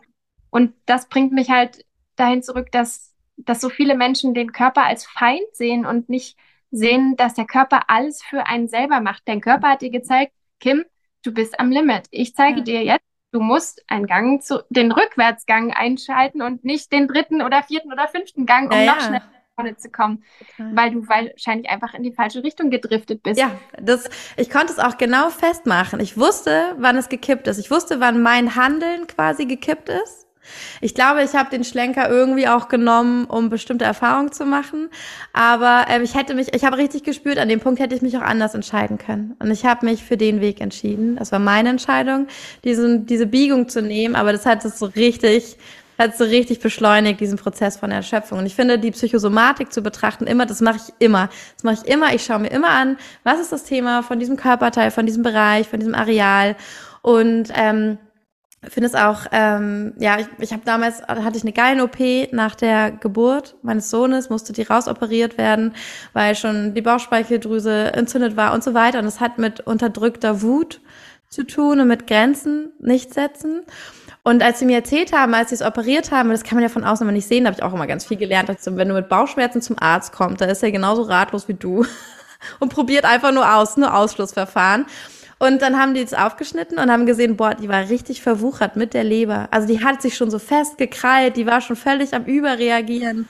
Wahrscheinlich seit richtig, richtig lange, viele, viele Jahre entzündet. Und ich habe mich erinnert, den Schmerz, den ich da hatte, hatte ich schon mit 14, 15 immer. Den hatte ich nachts und dann habe ich Globulis genommen und dann wurde es besser. Und das waren immer die Stressbauchschmerzen, hat man mir gesagt, weil man konnte nichts sehen. Und ich habe gemerkt, okay, mein Körper redet schon die ganze Zeit mit mir. Und er hat es so, und ich war dann so richtig wow, ich habe so eine kleine Zeremonie für meine Galle gemacht, habe sie, habe ihr gedankt, habe gesagt, ich verspreche dir, ich bearbeite das, ich gucke mir das an, ich löse das und ich lasse das nicht so stehen. Du bist nicht umsonst gegangen quasi.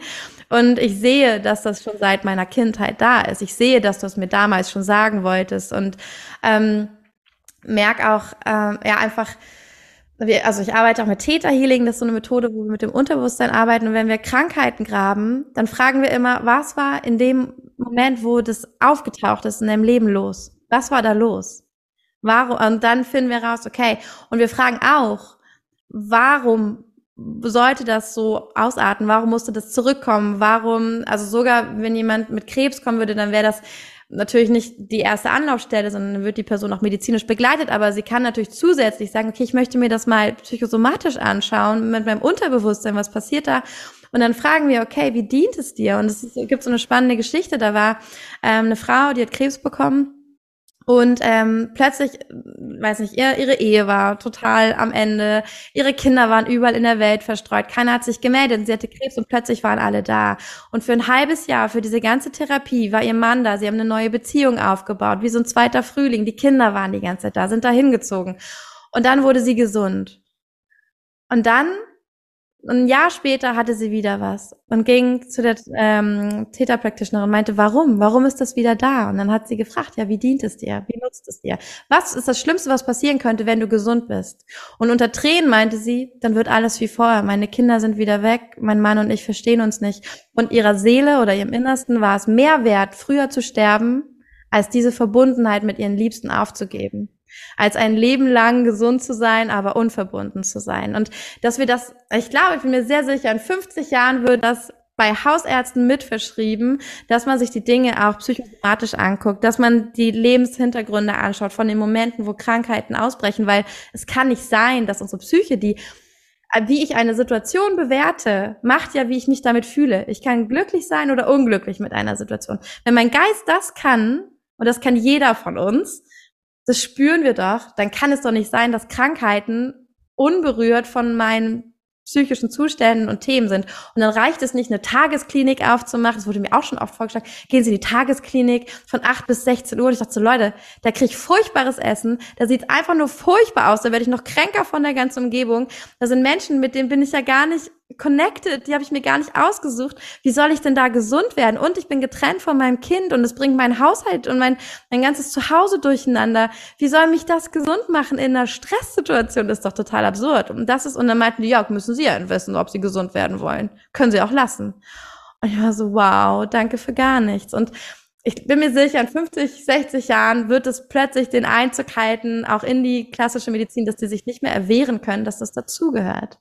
Weil wir sind einfach so eine komplexe Einheit. Und wie du sagst, die Pille bringt mir dann gar nichts, weil die, das habe ich auch gelernt in der Zeit im Krankenhaus. Ich wollte auch eine Hausgeburt, aber es war äh, sechs Wochen zu früh und äh, mein Sohn konnte leider nicht atmen und brauchte die ganze Unterstützung und hätte nicht überlebt ohne die Medizin. Und ich war so, ja, Dankeschön. Und ich hätte auch nicht überlebt ohne die Medizin, weil viele Organe plötzlich auch entzündet waren.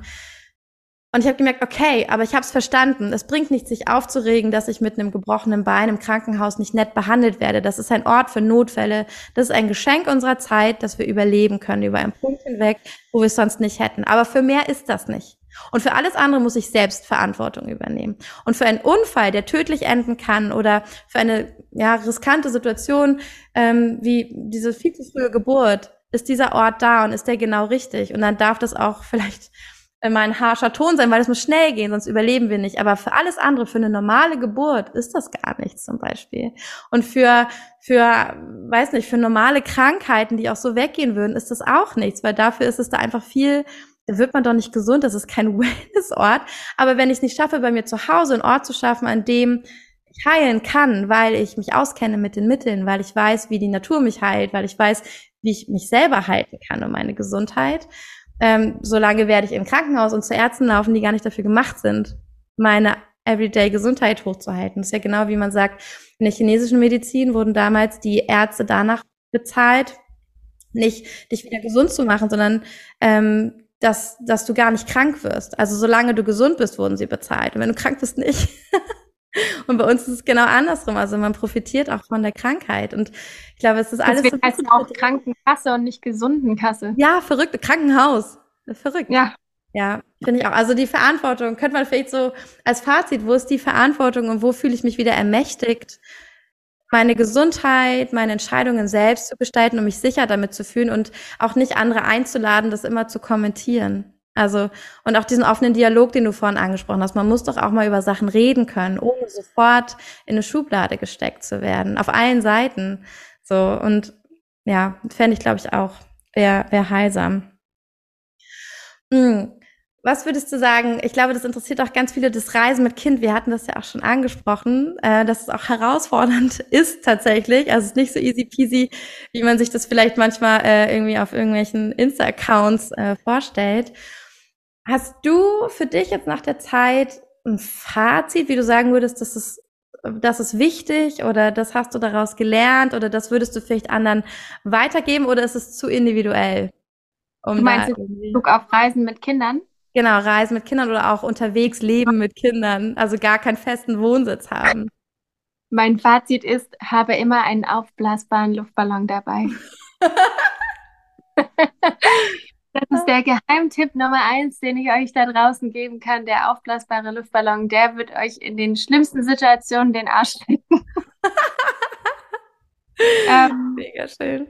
Also ich, ich glaube, das ist halt wirklich was Individuelles. Es kommt auf die Eltern drauf an, auf das Kind drauf an, auf die individuellen Bedürfnisse in der jeweiligen Wachstumsphase, ob die das schon kennen von früher oder gar nicht gewohnt sind. Das kann ich, glaube ich, so pauschal gar nicht beantworten, ja. Außer mit dem Luftballon. Ja, aber das ist doch eine super schöne Antwort. Und ich glaube, das kommt der Realität einfach am nächsten. Das ist, das, das kann man niemand, also wie die Gesundheit, das kann dir niemand abnehmen, diesen Weg zu gehen und dich dafür zu entscheiden, loszulaufen. Ja, super schön. Lilly, welche, gibt es vielleicht zwei, drei Frauen, wo du sagst, die inspirieren dich im Moment unglaublich? Da würdest du sagen, okay, die sind so eine Wildflower, die leben ihren Weg, da kannst du dir eine Menge von abgucken oder ähm, gibt es zwei, drei Frauen, wo du sagen würdest, okay, die, die muss man vielleicht mal gesehen haben? Also mir fallen gerade zwei Damen ein, die sind, also was mir aufgefallen ist, wenn ich so, sage ich jetzt mal, begeistert bin von Leuten, dann tatsächlich in letzter Zeit viel mehr von Frauen, die um einiges älter sind als ich. Mhm. Einfach weil ich gemerkt habe, dass, dass das halt auch in unserer Gesellschaft total zu kurz kommt, dass die, die Elders, also die, die ältere Generation eigentlich in den Hintergrund rückt und eben abgestellt wird in Altenheimen und nicht mehr als ein wertvolles Gut für unsere Mehrgenerationen-Gesellschaft gesehen werden kann, dass sie halt auch viel Lebensweisheiten haben, die einen weiterbringen können. Und dass es mir tatsächlich fehlt, irgendwie so eine weise ältere Ansprechpartnerin zu haben, wie so eine Priesterin oder so, zu der ja, ich gehe. Ja. Und es, es gibt zwei Frauen, denen ich begegnet bin, die ich sehr, sehr besonders fand. Die sind beide, also die leben beide in Südafrika. Die eine ist eigentlich ursprünglich aus Italien. Valentina Leo heißt sie. Mhm. Und die an andere nennt sich Kali Witt. Also ich glaube, Kali ist nicht ihr Geburtsname, aber sie fühlt sich halt sehr mit der Göttin vereint. Und die sind beide sehr krass in, in dem Feld von Frauenarbeit drin, haben schon extrem viele Frauenkreise zusammen und auch individuell gehalten und auch so ähm, Movement Medicine also die Kali zum Beispiel ist auch so DJing und ähm, mhm, mhm. ja, macht halt das und sie macht aber auch so Coaching und so ein bisschen Spiritual Guidance und beide sind auch äh, sehr krass in der Tantric Philosophy drin, ähm, wo sie halt so wirklich dieses, ich, ich kann mich noch erinnern, einmal habe ich an einem Workshop teilgenommen, ich glaube, das hieß, hieß irgendwie Tantric Flying oder irgendwie sowas und das ist so eine bestimmte Art von Tanz, den du mit dir selber machst, um quasi wie beim Tai Chi irgendwie mit dir selber komplett in Verbindung zu treten und mit dem, mit dem Spirit. Und das fand ich immer ach, einfach deren Weisheit, was aus ihnen rauskommt, was sie, wie, wie sie strahlen und wie sie den Raum halten können und auch wirklich so eine, ich finde es immer sehr bewundernswert, wenn Leute richtig so ein mature Leadership verkörpern können, aber auf so eine ganz ähm, ja, tut mir leid, mir fällt gerade nur das englische Wort ein, so auf so eine humble Art und Weise, also sehr, wie sagt man, sehr bodenständig. Ähm, ja, bodenständig. Bescheiden, bescheiden. Ja. Mhm. So eine, also so eine bescheidene Führungskraft, die sich nicht über irgendjemanden hinwegstellt, sondern trotzdem auf Augenhöhe ähm, ist und ähm, Oh, jetzt bist du gerade kurz weg, glaube ich, Anni. Achso, aber ich höre dich gut. okay. ähm, und das fand ich halt immer sehr inspirierend, dass sie halt so eine innere Kraft hatten und, ähm, und das so gut teilen konnten und auch andere Frauen ermutigt haben, diese Kraft in sich selber zu finden. Also die zwei fallen mir ein. Und ansonsten, was mehr so in Richtung Herbalism geht, da, da gibt es eine, die heißt Rosemary Glenister, glaube ich. Ich weiß gar nicht ihren Nachnamen, aber Rosemary, der hat so einen YouTube-Channel und ich finde die einfach immer so, so bezaubernd. Das ist halt wie so eine kleine Waldfee, die da in ihrem Garten steht und halt über Hinz und Kunz alles Bescheid weiß, was da in ihrem Garten wächst und wie man das anwenden kann. Und ähm, ich wünsche mir, dass ich eines Tages mal so eine alte Kräuterhexe bin, ähm, es gibt auch noch eine andere Frau, die heißt ähm, Sarah Wu und die nennt sich auch The Village Witch auf Instagram, glaube ich.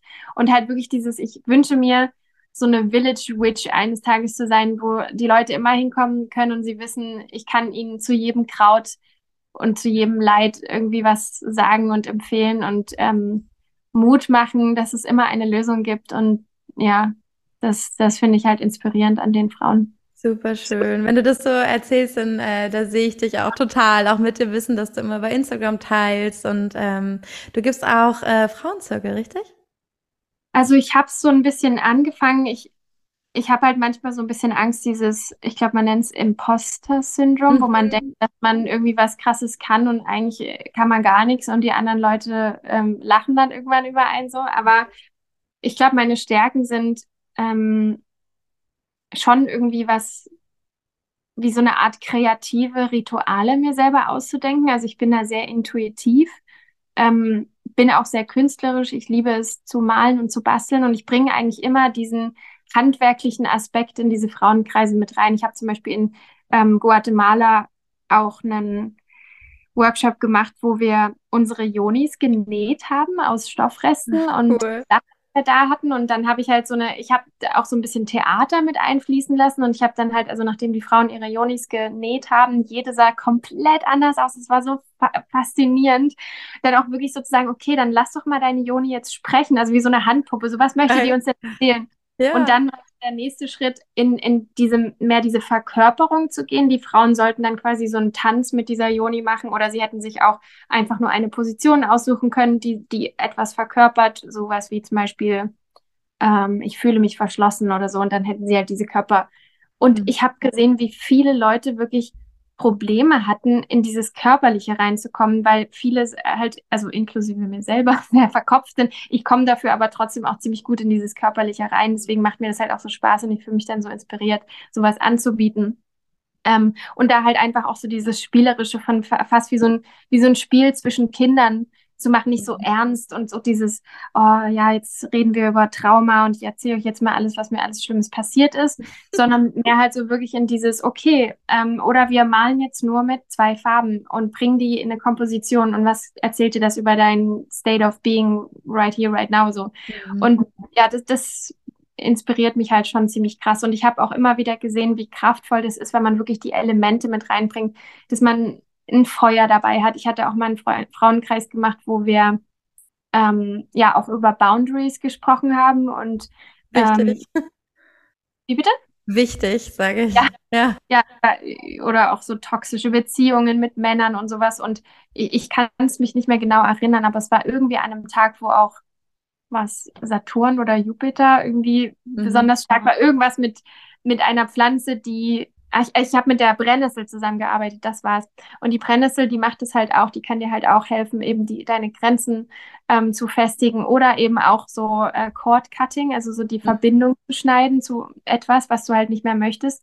Und was ich dann gemacht habe, ich, ich denke mir das dann auch so in dem Moment irgendwie aus. Ich plane das gar nicht so. Oder, oder ich bin gerade beim Kochen und auf einmal kommt mir so diese Eingebung, oh, das möchte ich unbedingt mit den Frauen mhm. irgendwie morgen zu dem Neumond oder so machen. Und dann bin ich mit dieser Brennnessel rumgegangen und ähm, habe halt an verschiedenen Punkten am Körper so, äh, die, also nicht draufgeschlagen, aber so angetippt, dass halt diese, diese Reizung halt kommt. Und dann gesagt, okay, frag die, den Geist der Brennnessel, dir zu helfen, das und das rauszuspülen, dein Blut zu reinigen, aus deinem System das rauszubekommen.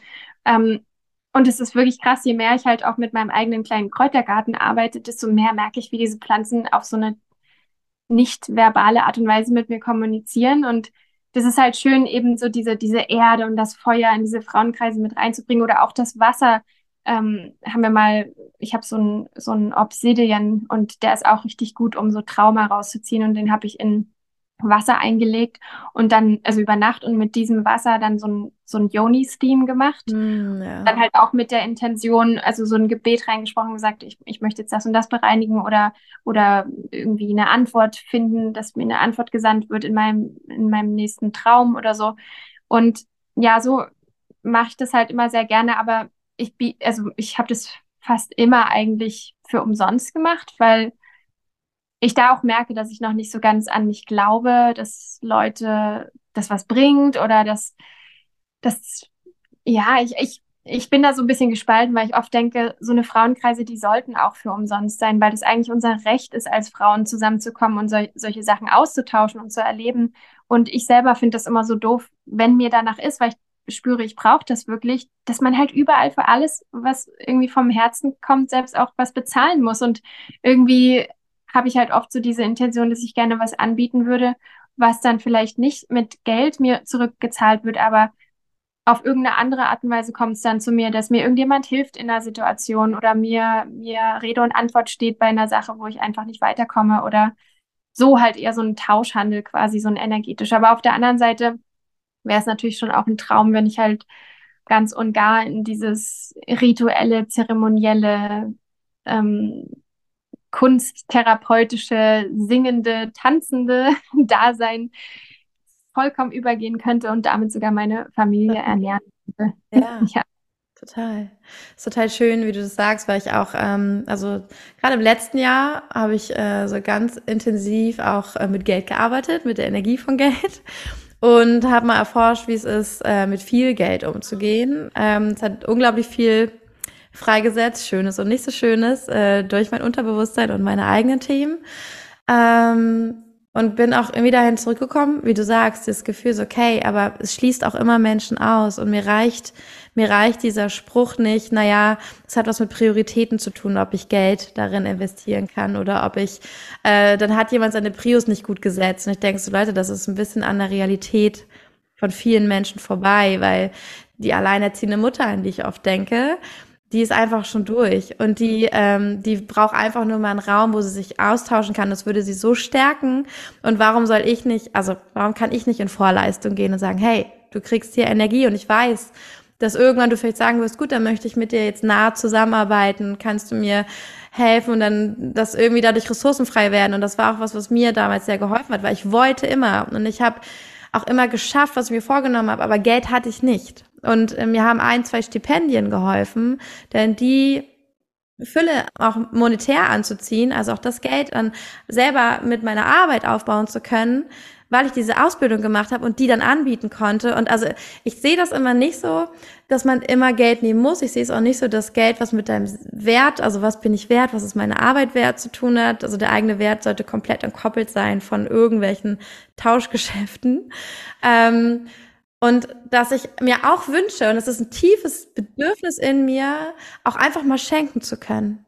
Weil auch das ist für mich ein, ist ein Geschenk. Wenn Menschen kommen, auch wenn ich es schenke. Und ich mag diese Theorie nicht, dass nur wenn es was kostet, es den Leuten was wert ist und sie Commitment haben. Und ich wünsche mir einfach manchmal von den Menschen auch mehr Commitment. Wenn ich sage, ich mache einen Circle und der ist geschenkt und bitteschön, dann kommt auch und findet nicht schon wieder eine Ausrede, nicht zu kommen. Und es macht mich traurig, dass ich Geld von euch nehmen muss, damit ihr dabei seid, weil das ist ja eigentlich euer euer Ding. Ihr wollt doch dabei sein. Und ich möchte einfach mit euch das teilen.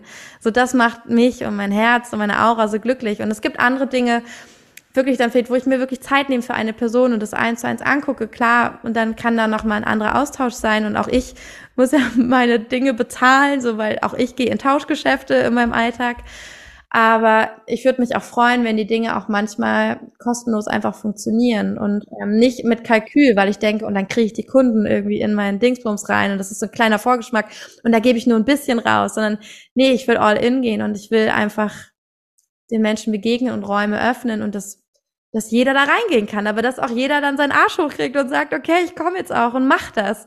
Und das wäre doch der viel schönere Austausch. Meine Kraft, Energie und Zeit, die ich reinstecke und deine Kraft, Energie und Zeit, die du hast, um hierher zu kommen. Und ähm, das finde ich auch es wird ähnlich wie alles, worüber wir bisher gesprochen haben, System oder nicht System, äh, Komfortzone, nicht Komfortzone, Kinder mit oder ohne Struktur. Es gibt, glaube ich, keinen richtig oder falsch. Und jeder muss rausfinden, wie ist das richtige Maß. Aber deswegen finde ich es auch umso wichtiger, weil ich gerade aus diesem letzten Jahr Coaching-Bubble komme, nicht immer zu sagen, jemand hätte die Weisheit mit Löffeln gefressen, hätte die Lösung und wüsste, wie das Leben läuft und wie es gut laufen kann und dass wir auch da wieder mehr Verantwortung für uns selber übernehmen. Ich finde total schön, wie du sagst, ähm, du entscheidest intuitiv und so. Das, das ist, glaube ich, das, was mich, was mir solche Freude macht, wenn ich deine Beiträge sehe oder was mein Herz so erblühen lässt dass ich auch wirklich immer fühle, du hast so spontane Ideen, so Eingebungen. Und eins meiner Lieblingsvideos von dir ist, wo du mit dem inneren Kind arbeitest und diesen Glaskopf hast und mit dem spielst und diese Situation spielst. Und äh, ich finde da, das ist so inspirierend, dass ich dachte, stimmt, könnte ich eigentlich auch machen. Das so mal machen und nicht immer im Verstand, nicht immer journalen und auf Papier, sondern es mal physisch erfahren und erleben, wie sich das anfühlt. Und äh, ja, deswegen, also ich glaube, deine Circle sind ganz toll.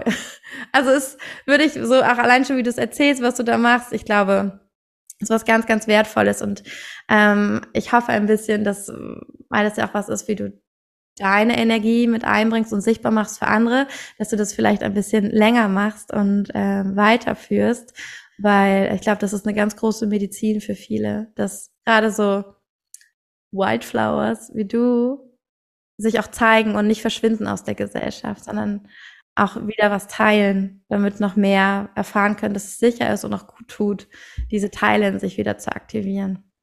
Ja, ja, es, also es stimmt auch auf jeden Fall mit diesem Commitment, dass halt, dass es wirklich schade ist, wenn man Sachen für umsonst anbietet, dass ich das halt leider auch schon oft gemerkt habe, dass dann entweder ganz wenige oder gar keine Leute kommen oder sie kurzfristig absagen und man dann auch eher das Gefühl hat, die ähm, erfinden jetzt gerade eine Ausrede und sagen dir einfach nicht ganz offen ins Gesicht, hey du, mir ist einfach gerade heute Abend nicht danach und das ist auch völlig okay, dann würde ich das nicht persönlich nehmen so und ähm, oder wenn man dann, ich hatte auch einmal einen Frauenkreis, wo ich mega viel vorbereitet habe. Ich bin dann wirklich buchstäblich mit meinen ganzen Kristallen im, im Rucksack äh, für anderthalb Stunden zu so einem Ort gereist, wo das stattfinden sollte. Ich habe das irgendwie wochenlang angekündigt.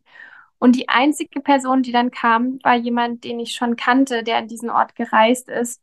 Und sie hatte aber kein Geld. Und sie so, Lilly, mir geht's gerade richtig schlecht und ich brauche das gerade, aber ich kann dich nicht bezahlen.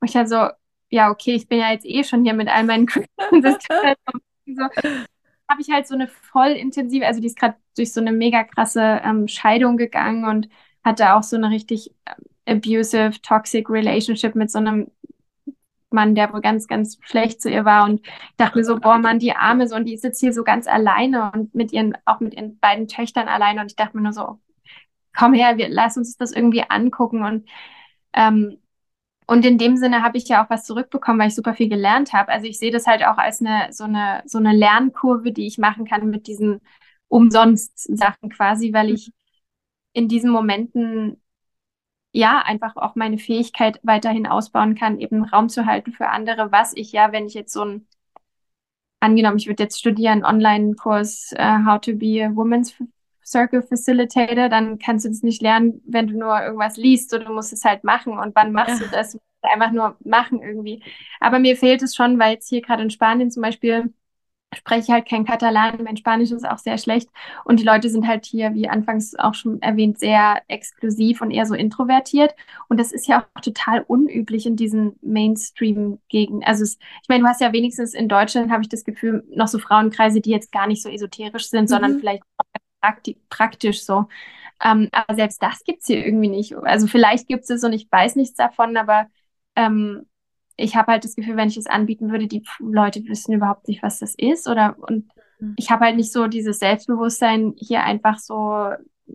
Ja, also dazu bin ich einfach zu wenig vernetzt. Vielleicht mit jemand anders zusammen, der hier schon länger wohnt oder so, aber das ist halt eher schwierig gerade. Mhm. Ähm, ich, könnte dir mal Kontakt geben von Paulina, die wohnt in Barcelona, die spricht auch Deutsch, aber lebt in Barcelona und die ist äh, Kunst, hat Kunsttherapie oder so studiert und die macht nämlich auch so Circle und sowas. Also vielleicht wäre das genau ein guter Kontakt und die ist nämlich ja. mit der Szene da irgendwie connected. Okay. Kann ich dir mal weiterleiten. Weiß nicht, ob das matcht, aber äh, ja, aber ich, äh, ich kenne das auch, an einen Ort zu kommen und dann diese schönen Ideen zu haben und dann scheitert es an der Gemeinschaft, an den Leuten oder an der Connection.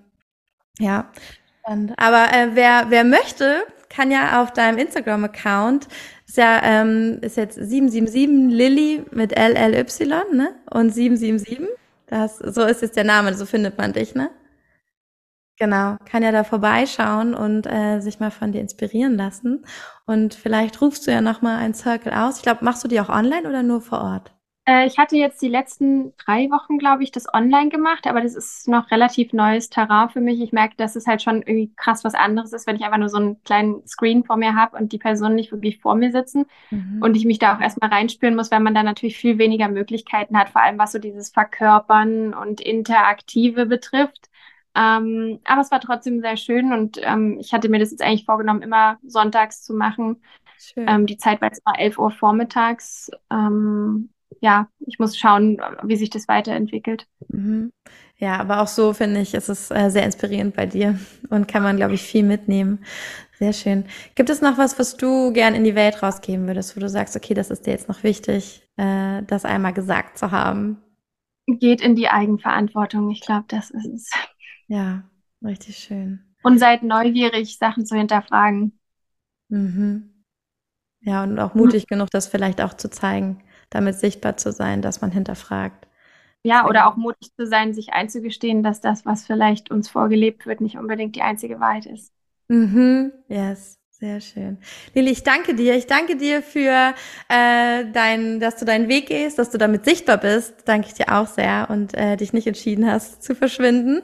Und danke für deine Zeit heute und dass du das alles geteilt hast. Und wer noch mehr von Lili erfahren will, kann das gerne auf dem Instagram-Account machen und bestimmt auch dir mal schreiben oder Fragen stellen. Ähm, ja, danke einfach, dass du bist. Ja, danke für die Einladung, Kim.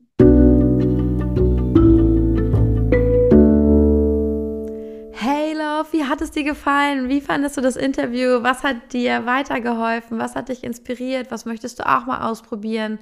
Wo war dein Aha-Moment? Schreib es mir so gern oder schreib es auch an Lilly.